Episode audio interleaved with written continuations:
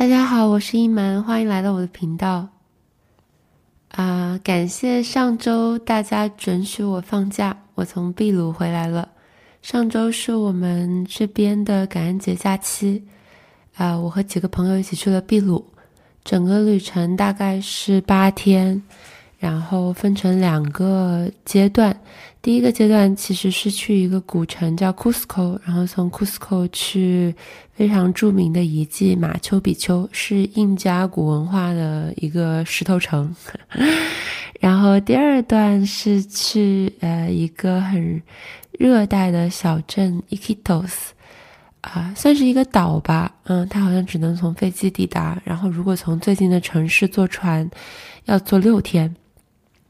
然后从 Iquitos 啊去了亚马逊丛林，就是亚马逊河边的一个叫 Eco Lodge，就是大概是那种呃，就是用太阳能驱动的小木屋。然后去了那里大概三天四天啊，然后中途这些地方中间都非常的远，不管是从美国去秘鲁。再到利马，到 Cusco，再从 Cusco 去利马，到 Iquitos，再从 Iquitos 坐船、坐车、坐船到亚马逊河，然后再回来，一路上，嗯，就非常舟车劳顿，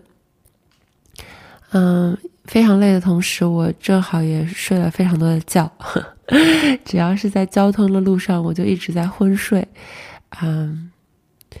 去马丘比丘的那天是早上五点钟，四点钟就出发了，然后从，呃，库斯科坐车坐到呃马丘比丘的山脚下，然后再从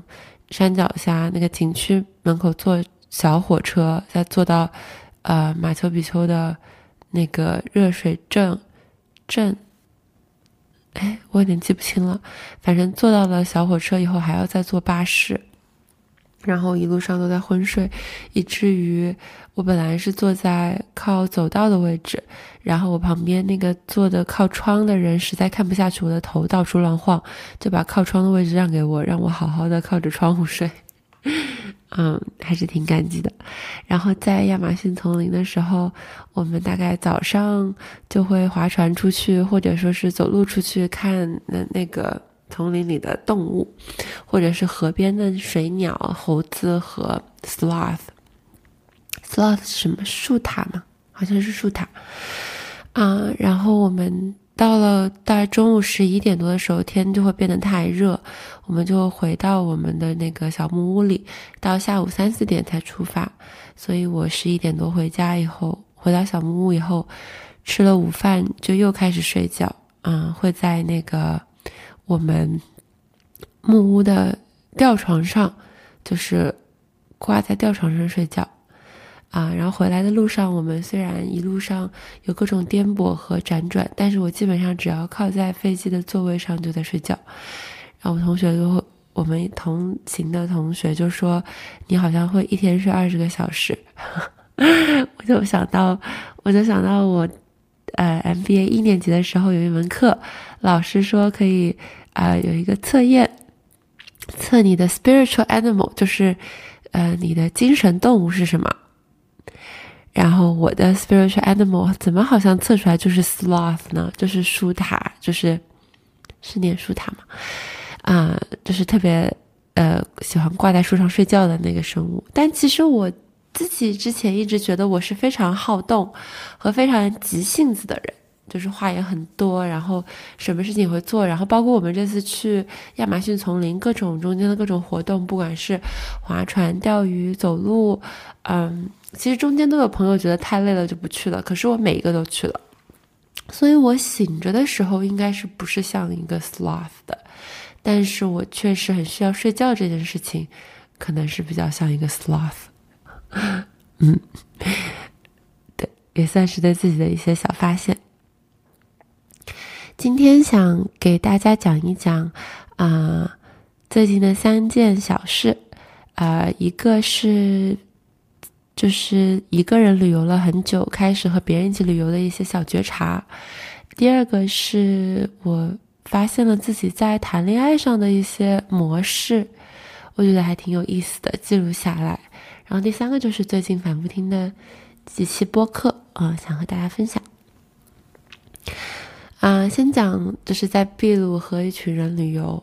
啊，我其实今年开始对我还挺重要的。嗯，读 MBA 的时候觉得时间过得又快又慢，然后会觉得自己没做什么，而且我也没有像其他同学一样的，就是抓到一个周末就出去旅游。但是因为读书还是会有不少的假期的，有感恩节假期、寒假。春假、暑假，啊，所以一系盘点，我今年还是去了很多地方的。然后这些大部分地方我都是一个人去旅行的。我去年的冬天到今年的，就是从去年年底到今年一月，也，独自去了夏威夷两周，然后去了墨西哥两周。啊，三月的时候自己去了啊，非洲肯尼亚，啊，大概。十天，然后呃五月份自己又去了纽约。当然，在美国境内这样子的旅游，并没有跨大洲 难度那么大。嗯，然后在暑假的时候自己去了云南，当然是加入了嗯一个田野调查的团队。然后呃暑假的时候倒是和几个朋友一起去了南京、长沙、河南。然后这次。嗯，但都是暑假的时候都是非常相熟的朋友吧，然后跟他们出去玩，可能并不是真的是去旅游，而是说是去和朋友一起待着，啊，然后这次去秘鲁倒是我首次，呃，到了 MBA 以后跟同学一起出游，嗯，其实很多人来 MBA 都会就是参加那种很大的团体，比如说二十多个人、八十多个人的出游，可是我好像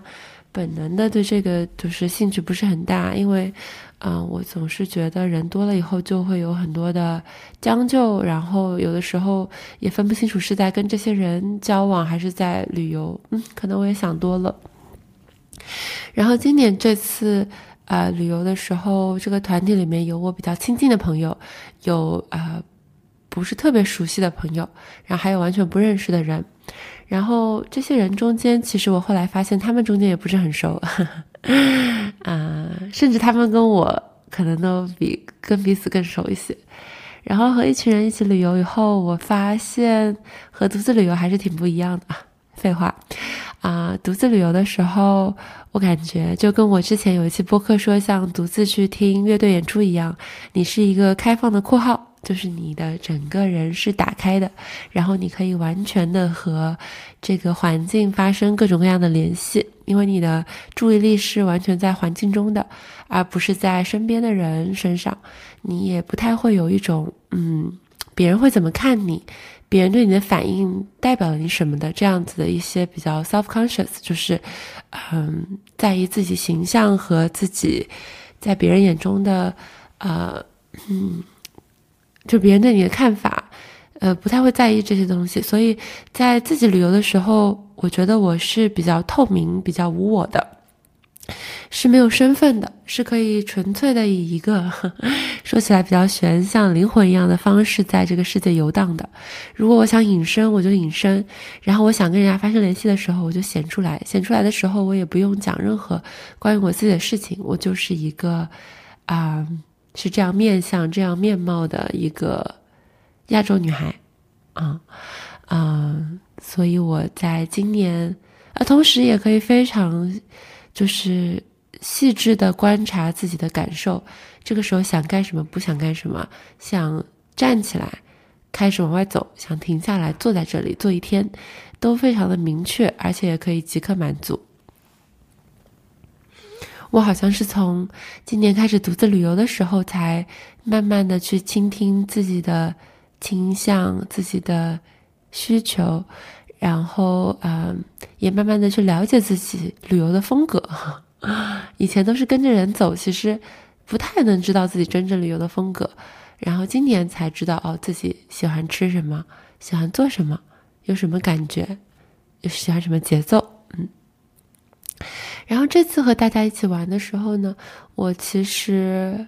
也没有那么担心。但我之前一直觉得，如果我和别人一起玩，可能会不可避免的又会去顺应，啊，群群体，然后又会去压抑自己的需求，啊，然后这次我就特别注意，尤其是之前 来之前不就是。呃，上了那个 Touch Feely 的课，然后也在播客里面，因为不知道自己需求而崩溃嘛。谢谢大家很温暖的留言啊！然后这次我就说，我还是要就是，嗯，主要照顾好自己。在旅途中，啊，想喝水，想休息，想去洗手间，想停下来，想去哪里逛一逛，呃，都要努力的。认真的倾听，然后认真的满足，这件事情是不是很荒谬？因为，啊，难道有人是不这样的吗？我发现我很多时候就不是这样，他都不是需求会冒出来，而是因为大家都在的时候，我就直接会去模糊这个需求，就让自己听不到这个需求。嗯，所以我觉得这次做的还挺好的。然后，嗯，因为我一直在倾听自己的需求，所以跟大家一起旅游的时候，我也没有像平时的时候那么多话。嗯，我很多时候都是在内观，有一点像在，算是在禅修嘛。然后内观的时候，我就确实获得了跟之前去寺庙里面七天止语禅修差不多的体验，就是我会听到我在跟别人相处的时候，脑中非常多的声音。我发现我还是蛮容易 为身边的人感到有一点点那种细微的心烦的，就觉得说啊，他怎么这样子，或者说啊。这样也可以，就是会对别人还是有很多的评判和不快，即使是就是朋友，我还是会这样子，嗯，但是我觉得，呃，以前遇到这种不快和不满，或者说是烦躁，我就会直接让这个烦躁的情绪变成我眼前的一个滤镜，啊，然后呢，对朋友越来越不顺眼。或者说，呃，就是让自己就是讲话带着一些冲怒气，或者是 passive aggressive，就是那种怎么说呢，含沙射影，或者是说话带刺。啊，这次我会发现，我会去看到他这种心情。比如说我，因为我不怎么讲话，然后我又关注我自己需求，我的脑中就会说：哦，好，我看到你现在对这个人有点烦哦，我看到你觉得他怎么样，怎么怎么样，然后哦，我看到他，你被他的这句话感到嗯不爽或者冒犯，嗯，然后我就会想说啊，那我们是要跟他说吗？还是要放一放啊，再观察观察啊？我就发现，突然好像看到了以后，第一不会，呃，马上就变成一种反应，或者说对这个人的一种偏见；第二是我好像像突然像玩那种大家玩过吗？那种策略型游戏，它会弹出一个 那个对话框，说，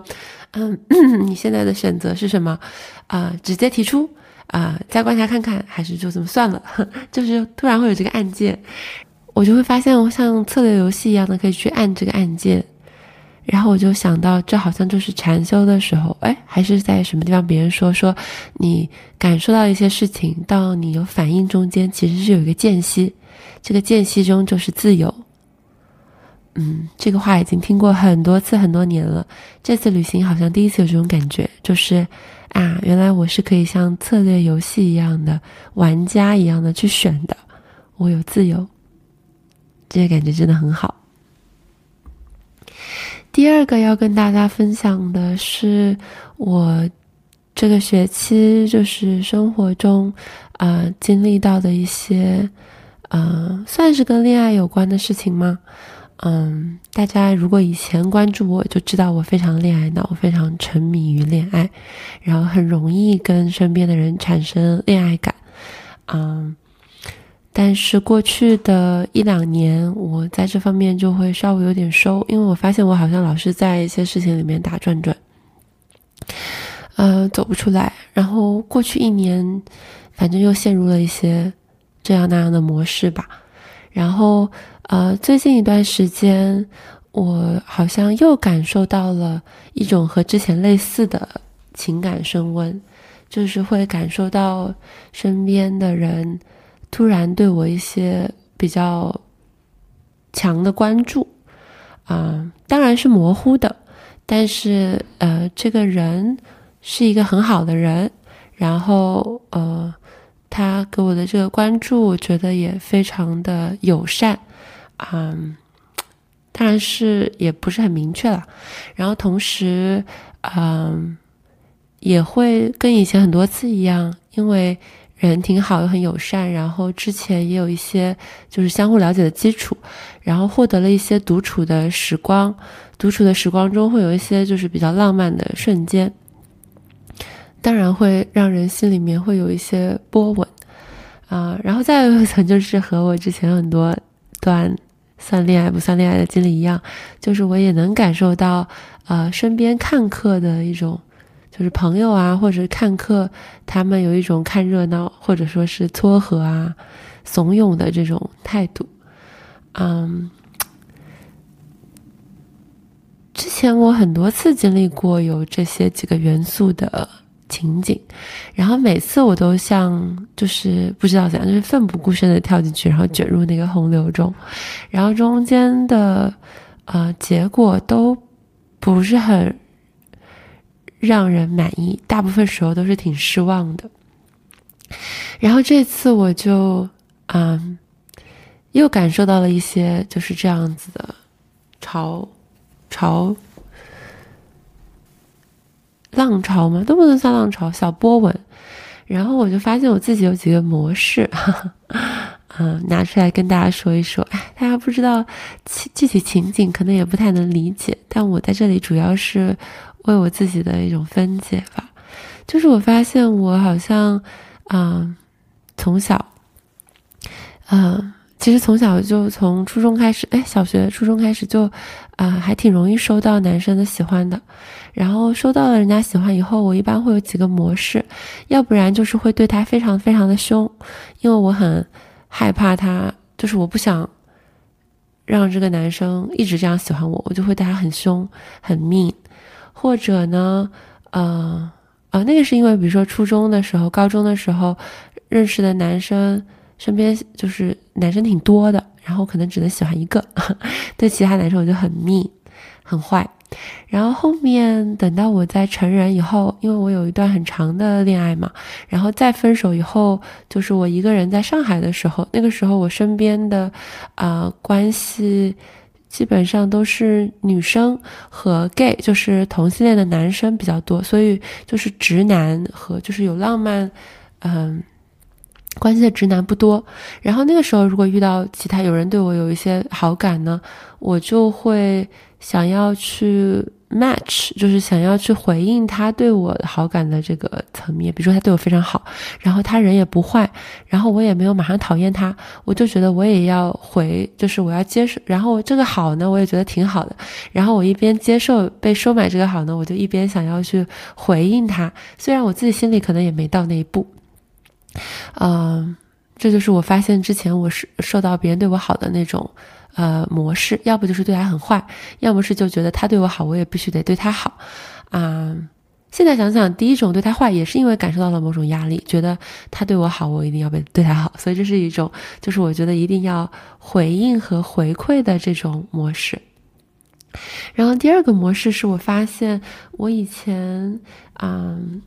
总是会跟一些人会有一些很浪漫的瞬间，比如说跟这个人在房顶上看云啊，然后在森林的那个树桩上坐着，就是看夕阳啊，然后跟那个跟另外一个人就是去寺庙里面晚上。夜游的时候翻墙，去承天寺夜游，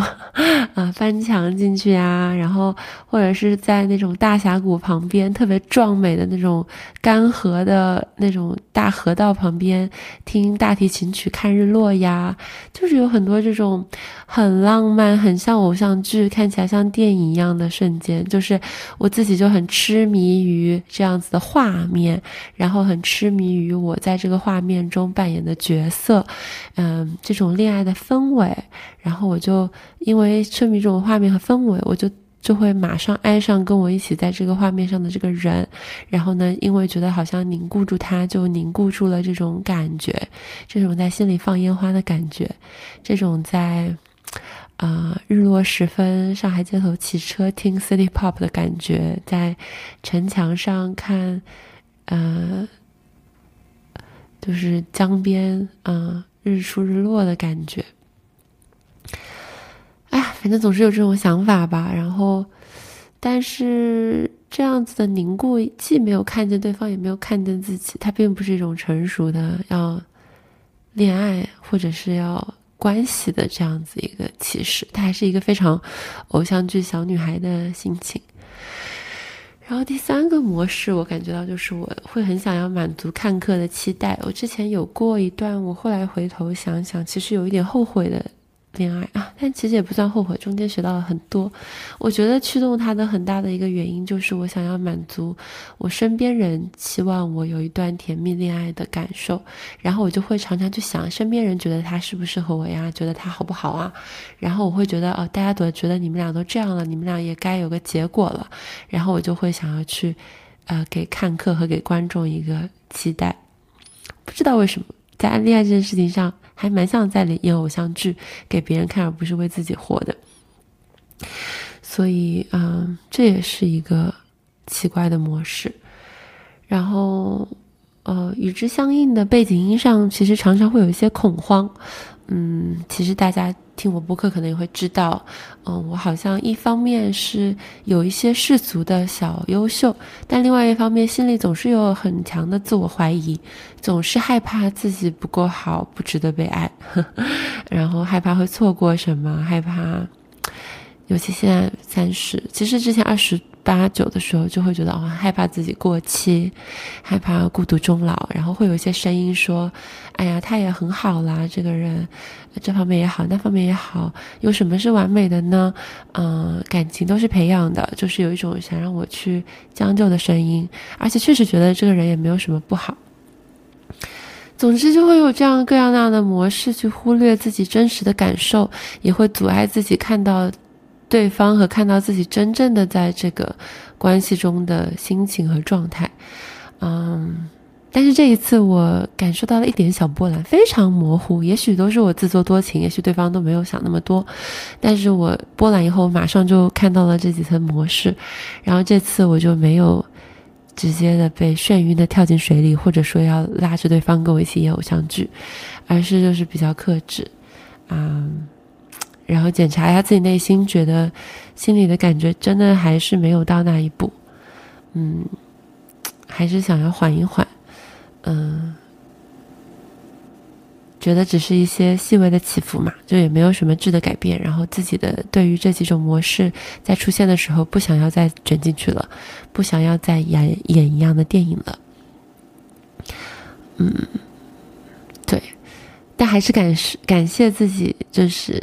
这段时间，从不管是谁那里收获的一些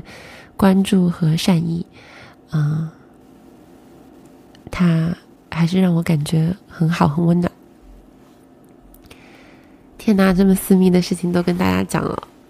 嗯，大家不要去。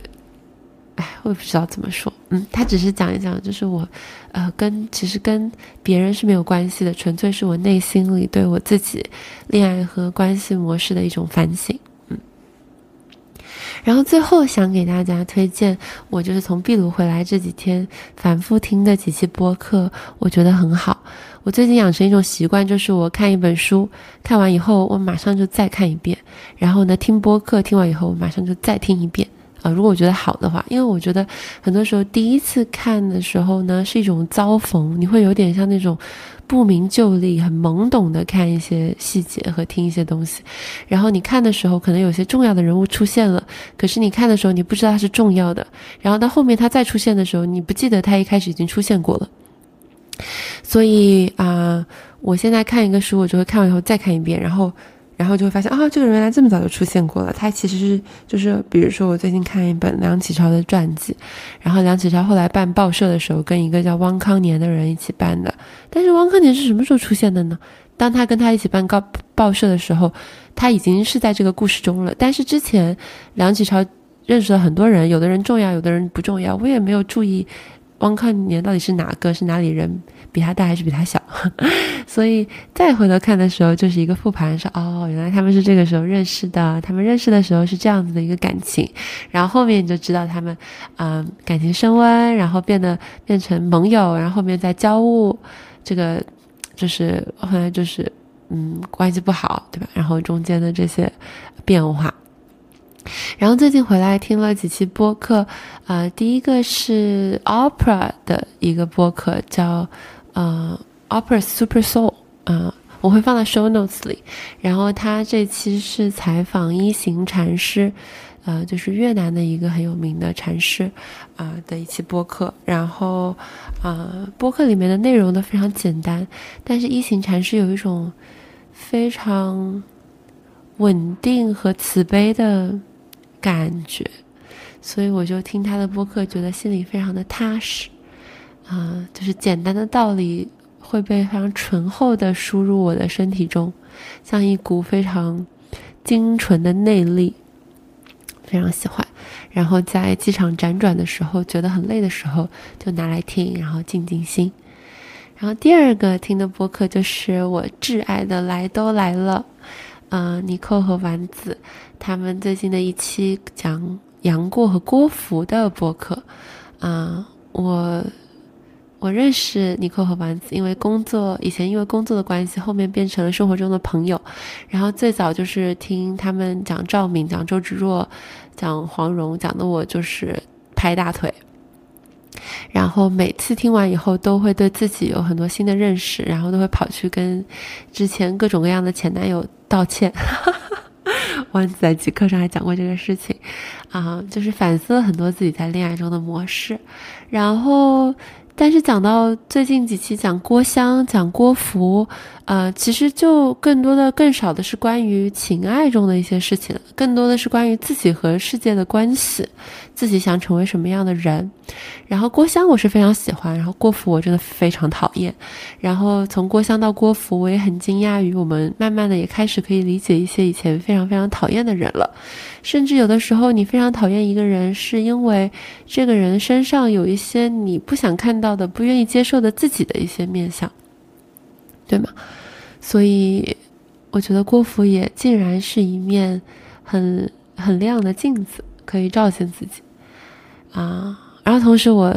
呃，昨天晚上睡觉前又去听了一下《陆无双》。嗯，我觉得陆无双跟郭芙放在一起听也还挺有意思。呃，郭襄、郭芙、陆无双作为杨过生活中没有最后相守的爱人，但是呃都很重要的人，我觉得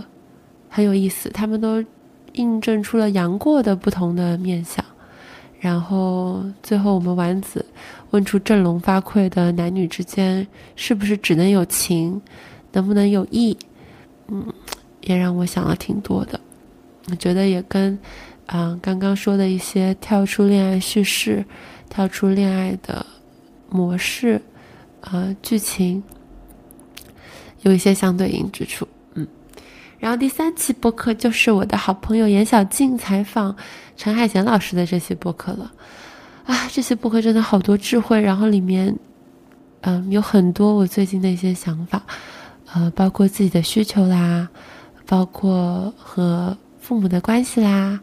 然后包括原谅，然后还包括就是面对痛苦，呃，走在痛苦的黑森林里。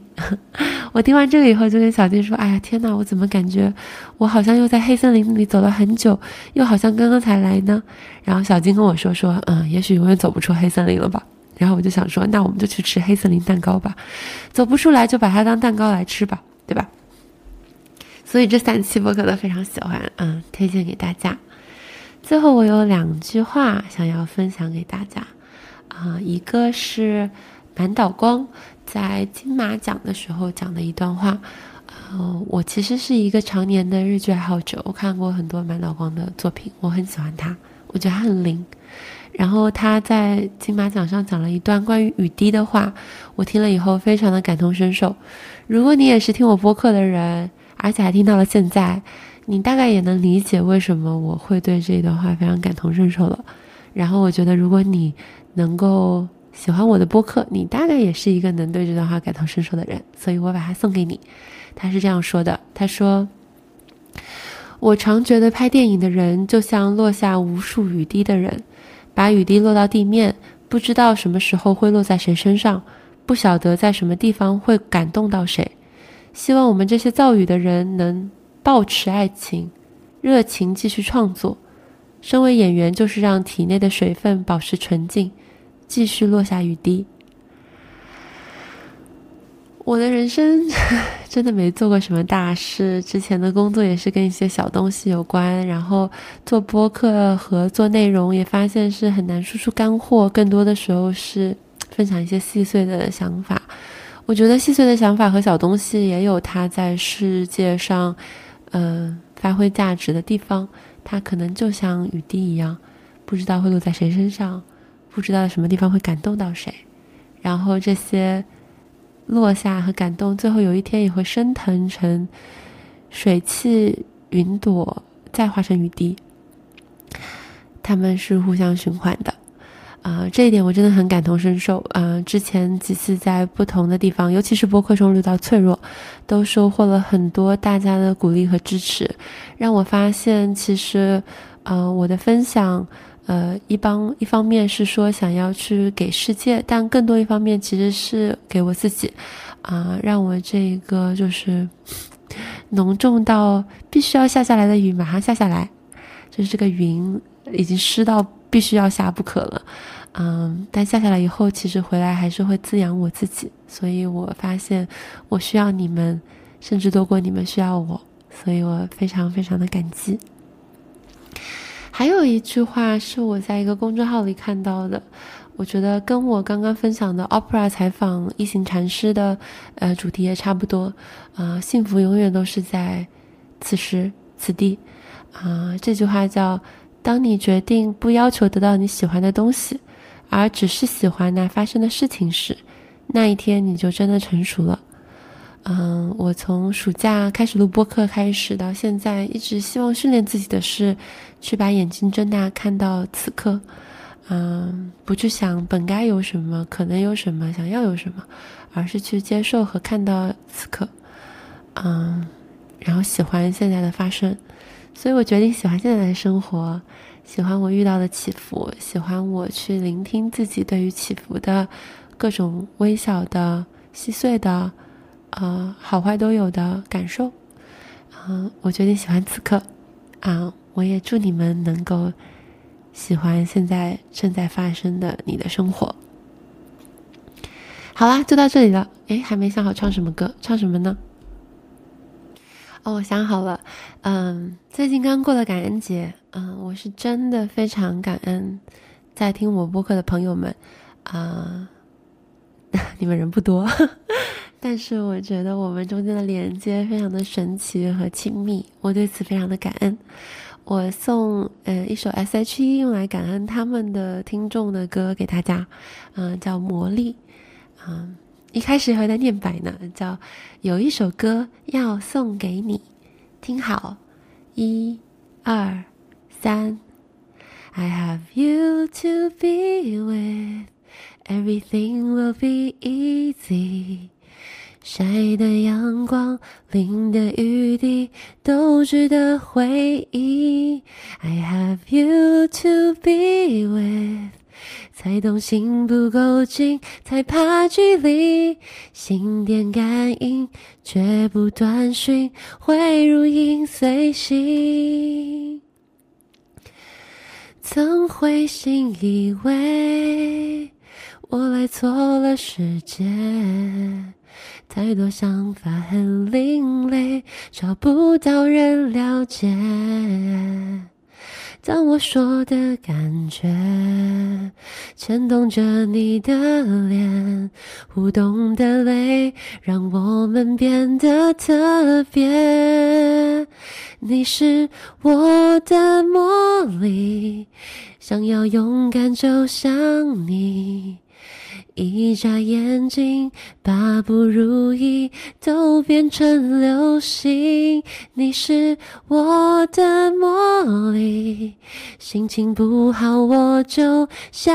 你，删除犹豫，复制甜蜜，笑容不结冰。幸福时间电影院没有单人的座位，要肩并肩才能看好戏上演。哦，你是我的魔力，想要勇敢就像你，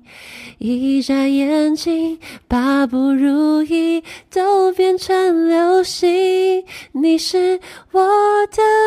魔力。心情不好，我就想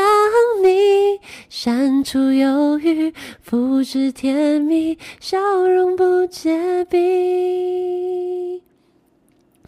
I wanna say thank you, thank you, thank you，